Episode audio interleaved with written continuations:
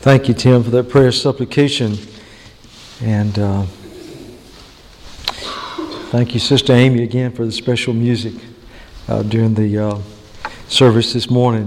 What an inspiration that is. And thank you all for being led by the Lord, motivated by your love for the Lord and desire to worship God this morning, for being here and uh, being part of what God is doing. If you have your Bibles, your copy of God's Word, you can go ahead and turn to the text that we've been preaching from, at least I have, in my series of messages from the book of Ruth. We'll begin with verse 22 of chapter 1 and then launch right on into chapter 2. And we'll be looking at one of the wonderful attributes of God, His providence, the providential working of God when we look at the book of Ruth. And of course, that is not contained uniquely to the book of Ruth, it's all through the scriptures, old and new. But uh, as I think about the providence of God, I think about uh, a prayer that was offered by a very grateful Hebrew woman who was barren, childless, and in the Hebrew culture, that ancient Jewish culture, uh, that was a real stigma. And uh, she was suffering emotionally, relationally, uh, and also from the pressure of the culture and not having children to carry on her husband's name. And her name was Hannah. God heard her agonizing prayer, her plea that God would show favor to her. In fact, she was so confident that God would honor her prayer that she even committed that little boy to the Lord. His name was Samuel, who would become one of the greatest prophets in the uh, history of Israel. But she dedicated Samuel back to the Lord, but, but she prayed a prayer, and, and that is captured for us in 1 Samuel chapter 2 you don't have to turn there. Let me just read it to you. This is just an excerpt out of that. And, and listen to how this, this dear lady's gratitude encompasses the providential work of God. She says, The Lord makes poor, makes rich. He brings low and he lifts up. And, and that's played out throughout the scriptures, folks. You think about how God could take an unknown Hebrew girl by the name of Esther, part of the captured Jewish people and living in captivity in uh, Syria or, or Persia, and, and how God, only God, could catapult that, that unknown, insignificant Jewish girl to become the queen of the whole empire. Only God could do that. And Esther was a pivotal role player in God's plan to protect his people. Oh, God could take a high and mighty and lifted up emperor like Nebuchadnezzar, the, the ruler of the Babylon Empire, most powerful man on the face of the earth at that time. And, and, and in his boasting of all of his power and wealth and arrogance, God plummeted him from his position of power and prominence and wealth to being like an animal, the Bible says. Crawling around out in the wilderness, his hair growing mangled like a mane, and his, claw, his fingernails and toenails extended like claws, and grazing grass out of his mind. Oh, Hannah got it right. God can take the low and lift them up, and God can take the high and mighty and He can bring them down. Why? Because He's God. The providential nature of God. He raises the poor from the dust and lifts the beggar from the ash heap to set them among princes and make them inherit the throne of glory. And that's our God. And this is the God who is orchestrating the affairs of a Moabite woman by the name of Ruth. And we followed her story thus far through chapter 1 how she a widow, accompanies her mother in law, a widow, who is a Jewish, Naomi, back to Bethlehem. And I want you to see in these early verses in uh, chapter 2, closing verse of chapter 1, I want you to see the providential working of sovereign God. God's up to something in Ruth's life. God's up to something in Naomi's life. God's up to something in the life of his people following this wild cycle in the book of, of, of, Judges. God's up to something, He's got a plan. He's always had a plan. Amen? God has a plan, He's had a plan, and the plan is still intact, and the plan will be fulfilled ultimately one day. We're all a part of it. But God had a plan. And so as we look in chapter 1, verse 22, and let me just read into chapter 2 with you. Let's just kind of follow along and then we'll comment. So Naomi returned, and Ruth the Moabitess, her daughter in law, with her, who returned from the country of Moab. Now they came to Bethlehem at the beginning of barley harvest. And Naomi, uh, verse 1, chapter 2, had a kinsman or relative of her husband's, a man of great wealth of the family of Elimelech. His name was Boaz. So Ruth the Moabitess said to Naomi, Please let me go to the field and glean heads of grain after him in whose sight I may find favor. And she said to her, Go, my daughter. And then she left and went and gleaned in the field after the reapers. And I might just comment that the fields around Bethlehem were community fields, probably, according to commentators that I read. Bethlehem being up on a, situated on a hill, as were most ancient cities, towns. In the fertile valley below, there were big fields, wide open expanses of barley fields, if you will. And, um, and what happened is everybody tended the big field, but they had portions. The field was divided up into plots. But everybody was out there working together and everybody knew where their boundaries were. So, out into this wide community field where farmers and their help are all out there goes Ruth. And she's in the field after gleaning after the reapers. And she happened to come to the part of the field belonging to Boaz, whom we have met in verse 1, who was of the family of Elimelech. So I want you to see as we look at this, we, we understand, New Testament saints understand. See, we have the benefit of, of something that a lot that the Old Testament saints didn't have. We have the benefit of the New Testament. And in the New Testament, we have the book of Romans given to us by inspiration of God through the Apostle Paul. And we have in chapter 8, verse 28, a verse that we often claim. For God causes all things to work together for good to those who love the Lord and who are called according to his purpose. Boy, Ruth could have used that. Naomi and that crowd. But we know, we know that God takes all circumstances and he works ultimately, as he works out his plan, that which is good ultimately for his people. And we see that taking place right before our eyes. We see fulfillment of this wonderful verse that we know of from the Apostle Paul, because you see, first of all, that the Lord sets the stage for his plan to work out. He set the stage in Ruth's life, he sets the stage in your life and in my life. How did he set the stage? Well, it's just interesting that when Ruth got word, or, or Naomi got word that there was food back in Bethlehem, she decided to head back home. And of course, Ruth, as you well know, because of her deep devotion to her mother in law and a love for, for her mother in law and a commitment not only to Naomi's people, the Israelites, but also her commitment to, to Naomi's God. Ruth was a believer. So she accompanies her mother in law back to Bethlehem.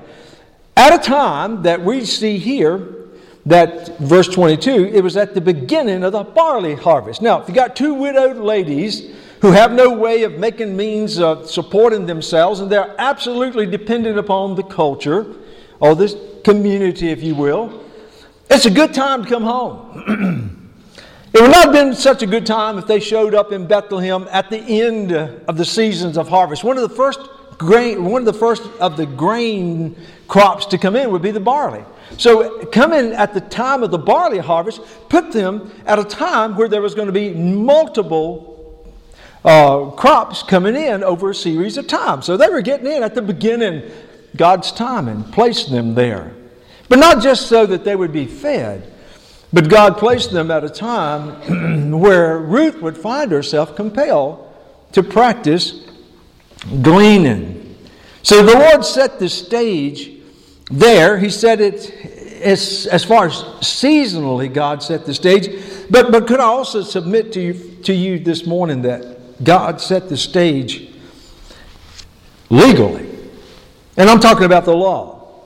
Because when you go back to the book of Leviticus in chapter 19, you'll find in verse 9, when God was given the law to, to orchestrate and to organize the Jewish culture under the theology of God's ruling over his people, he gave specific laws whereby the people would live and abide and uh, sustain themselves under God's guidance.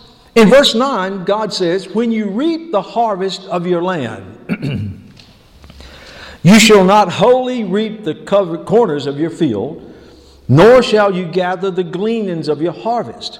In other words, as they're harvesting wheat, harvesting barley, any of the grains, surely as they go along, they're going to miss some stalks. They're going to drop some stalks.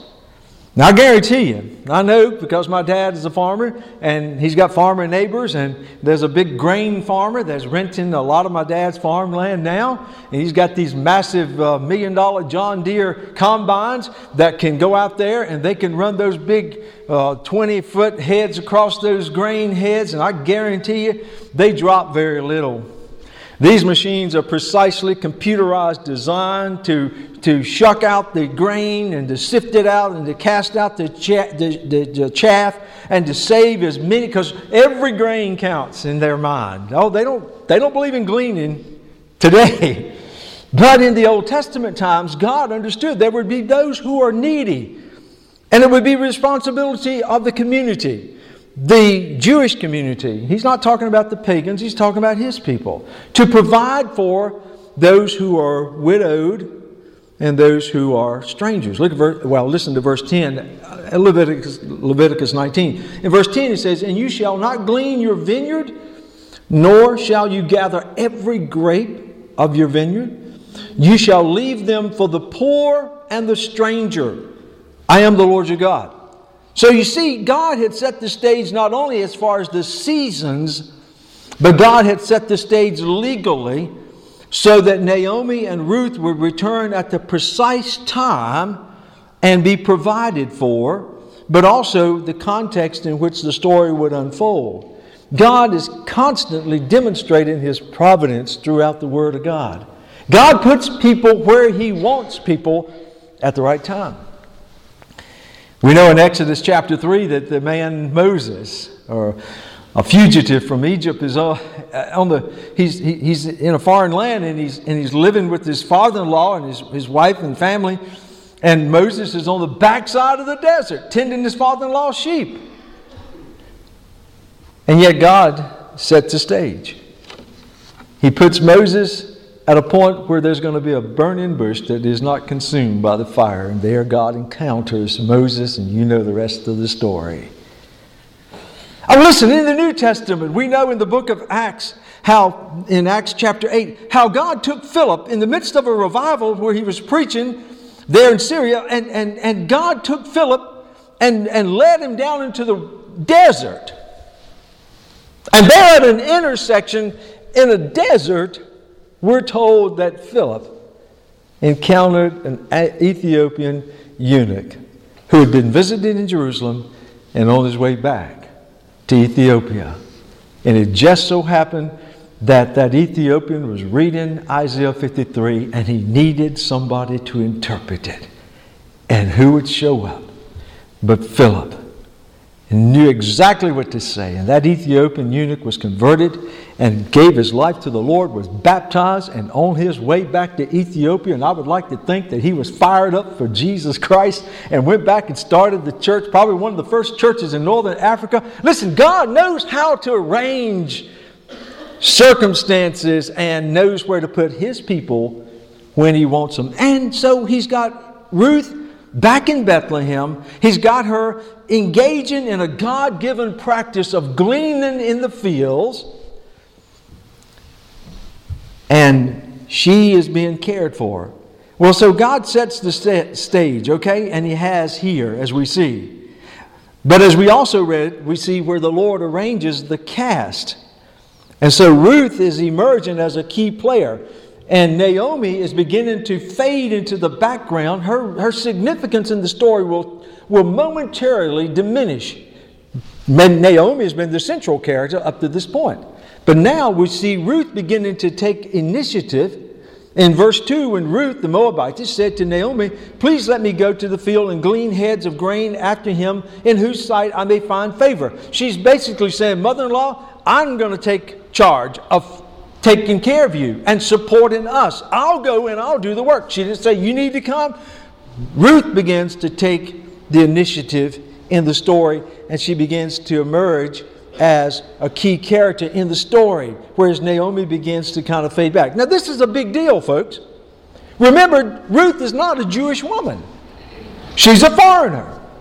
Not only that, it's, it's tough enough to, to, to become a part of a Jewish culture if you are, you know, from a friendly country. But what if you're coming from a country that has been regarded as a perennial enemy?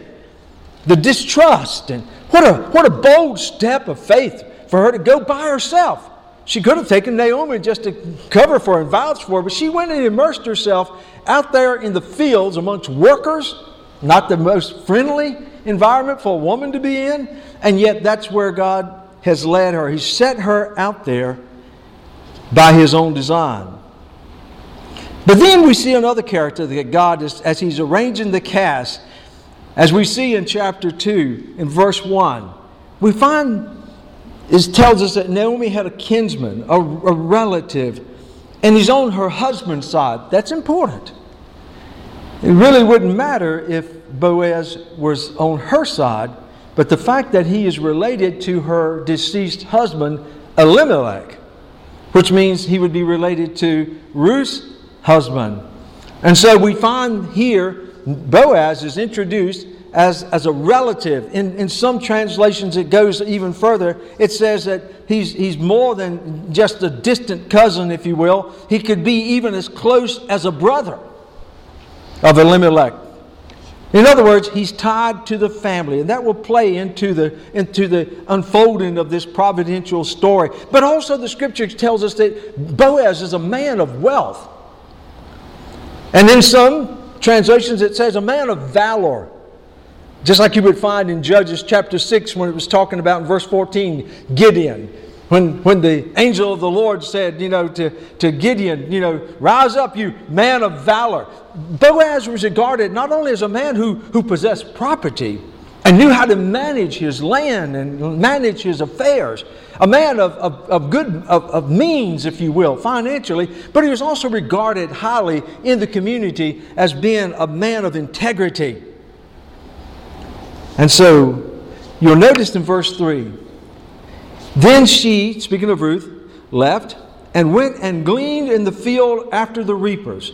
She goes down, as I said, in the midst of this huge community field, represented by different farmers and their reapers and workers who are out there, and she just picks a plot.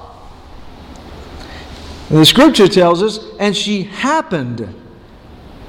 In other words, some people would say, well, she just by chance picked out the portion of the field that belonged to Boaz.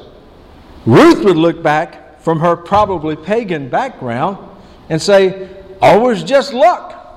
I just happened to show up in the plot that belonged to Boaz. But we know better because God is orchestrating, God is leading. He does that when he's got his plan in effect in the life of his people. We know that Philippians chapter 2, verse 13, Paul says, For it is God who works in us both to will and to do of his good pleasure. Let me tell you something God has a plan for your life. Now, he's not going to, now, he could. He could speak to you audibly like he did Moses, but it's unlikely. Because you have His Word to guide you. You have His Word to speak to you. You have His Holy Spirit. But let me tell you something God is guiding, God is directing everybody that listens. You've got to have a relationship with the Lord, first of all. You've got to be in tune with the Lord. You've got to communicate with God. We communicate with the Lord through reading His Word, understanding His will. We communicate with God through regular prayer time with the Lord. That doesn't mean just speaking and asking God to give, give, give, or do, do, do, but prayer involves listening, meditating, reflecting, and letting the Lord, as Paul says, work in you to understand His will, to be nudged by His will, to be led by His Holy Spirit, to be where He wants you to be, be who He wants you to be, do what He wants you to do. Don't underestimate the importance of the plan that God may be working in your life, even now. Ruth had no idea. She just wanted to come back to Bethlehem and be with her sweet mother in law and somehow get along. Little did she know that the God of the universe, the God of the people that she was immersing herself into the midst of, the true and living Jehovah God, had a mighty plan, a dynamic and divine plan, a plan that would change the course of history and alter the outcome of humanity for all the ages to come. And she would be a part of it. But you see, she had to be where God wanted her to be in Bethlehem, doing what God wanted her to do, gleaning exactly where He wanted her to be in the field of Boaz.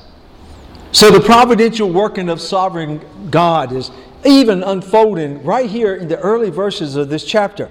But I want you to see also when we talk about the providential nature of God, you understand that God works in relationships.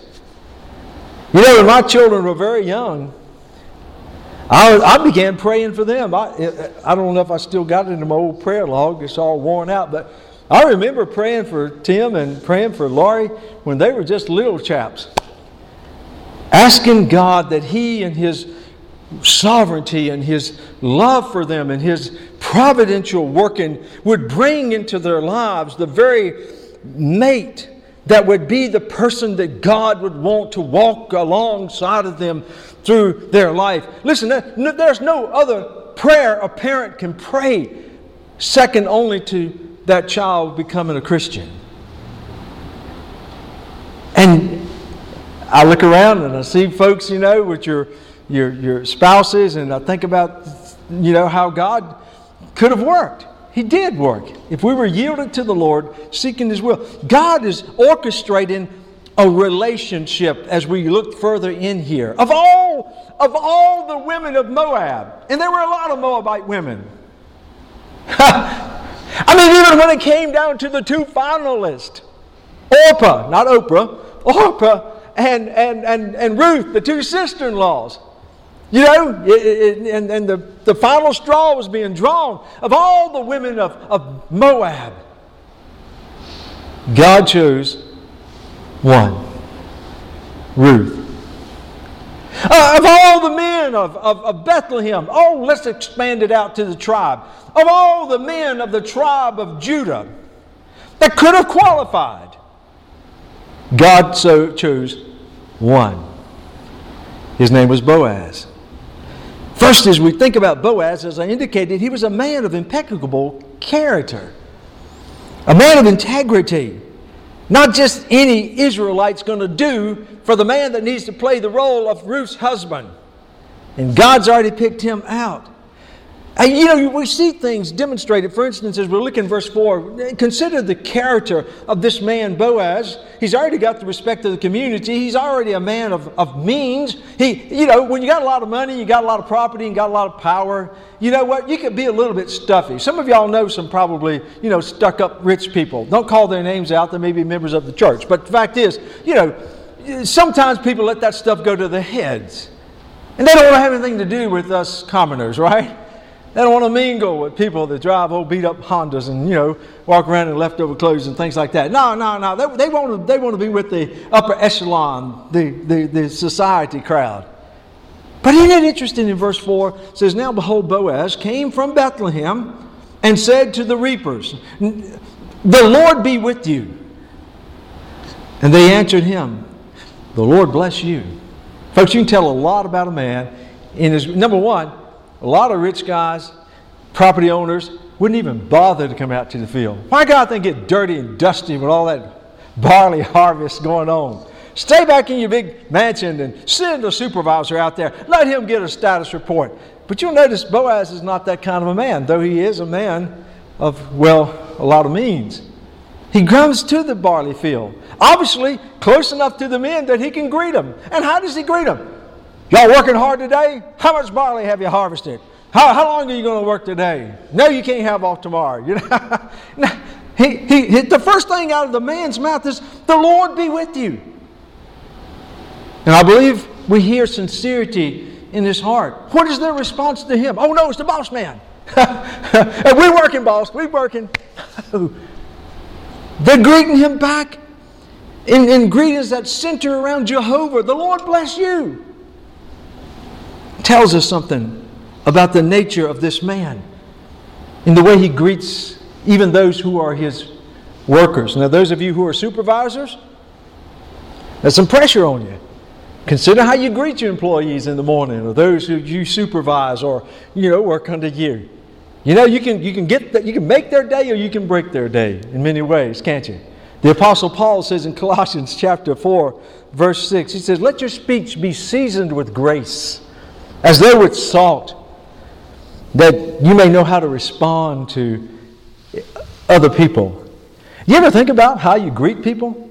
Particularly people who are maybe under you and your supervisor. Boaz didn't come out there and looking down his nose on them. And, and you know, he, you hear a man of grace, and it elicits grace from those who are under him. And we'll see other things about this relationship. For in fact, as we go further in the story, you'll see where Boaz takes time to, to, to sit and eat with his, his workers. He's not setting up in a, a, big tent you know, plush setting and eating, you know, hors d'oeuvres and, and, and, having caviar and, and lamb and all of that, you know, while they're out there eating bologna sandwiches.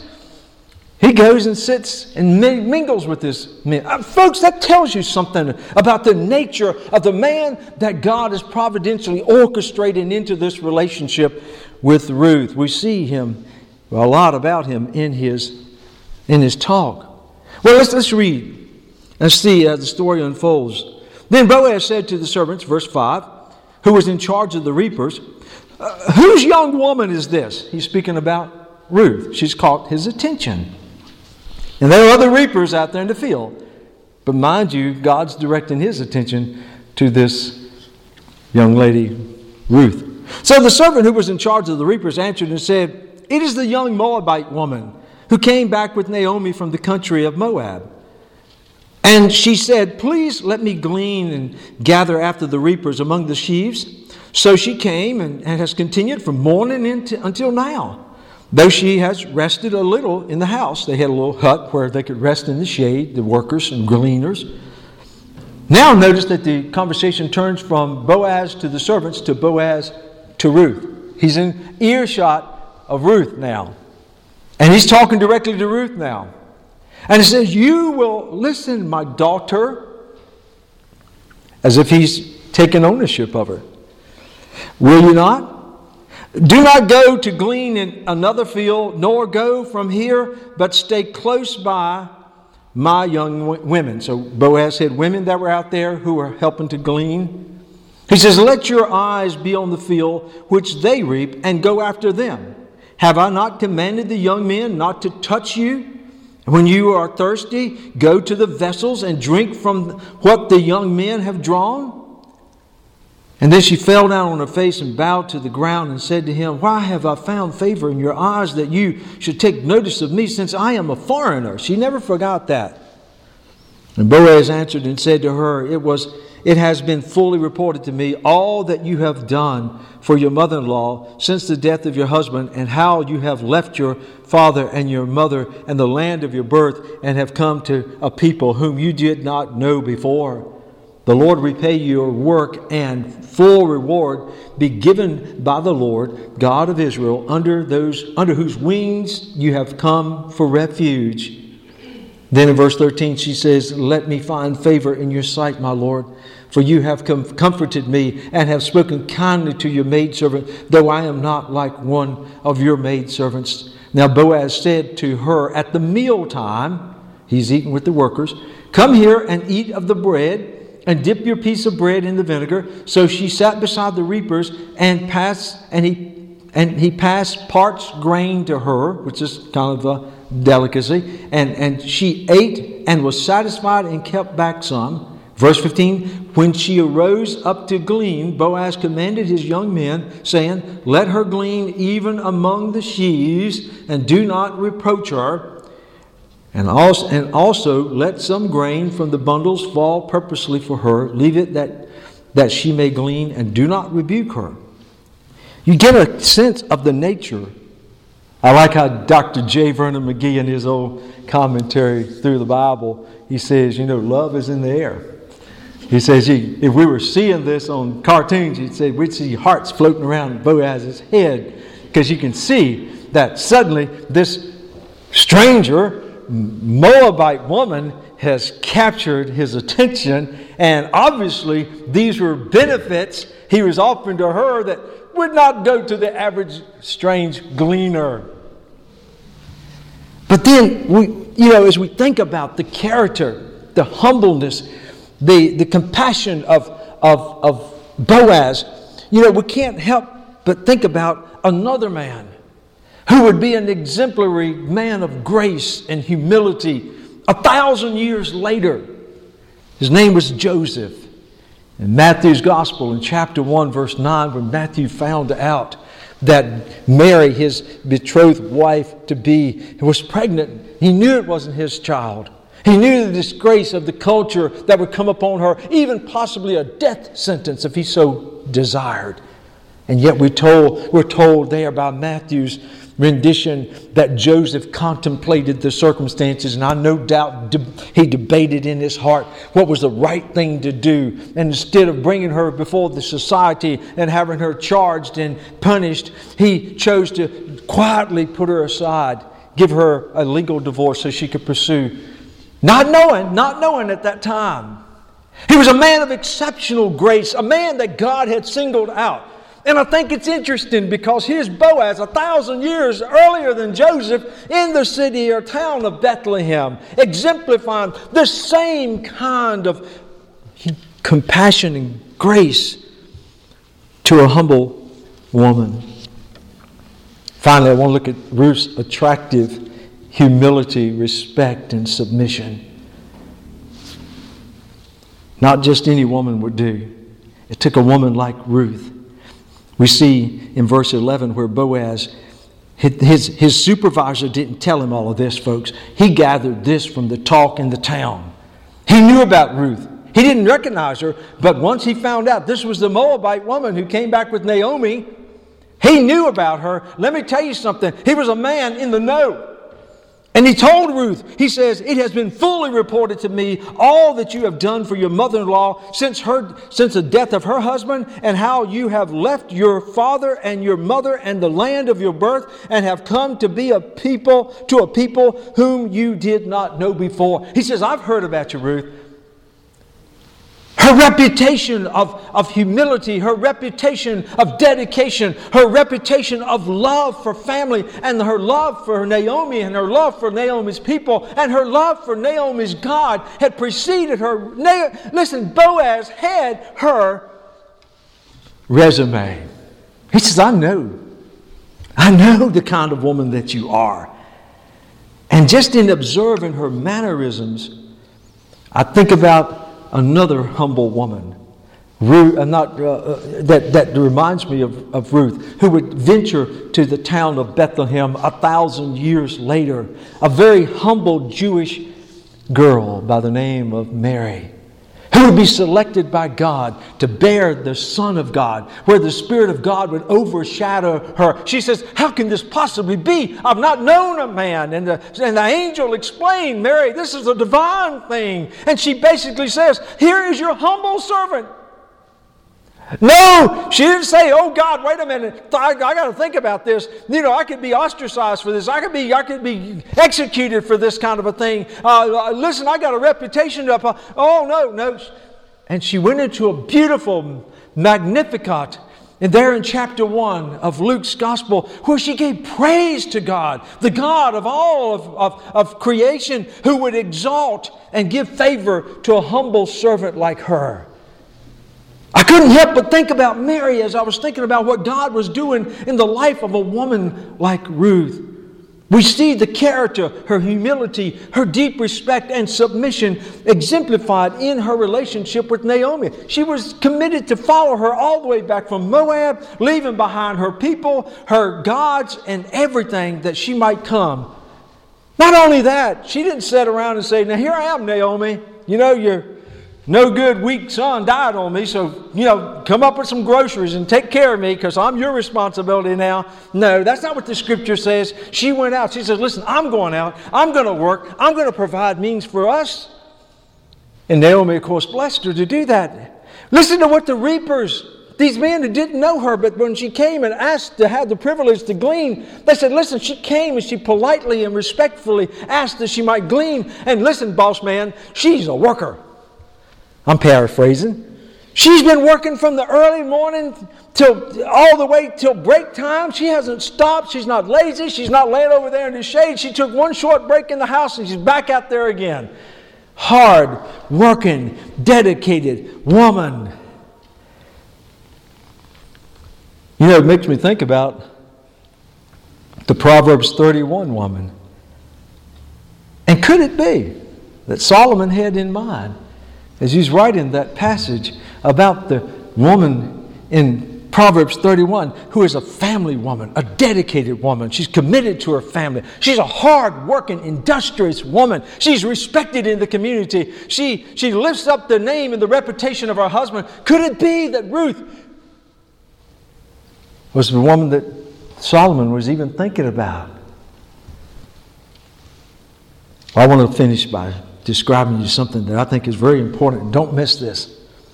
Because nowhere that I find does it say that Ruth, this Moabitess, was this beautiful, flowing, red head, blue eyed, or green eyed, or whatever you take your pick, you know, Coca Cola bottle figure, just knock out beauty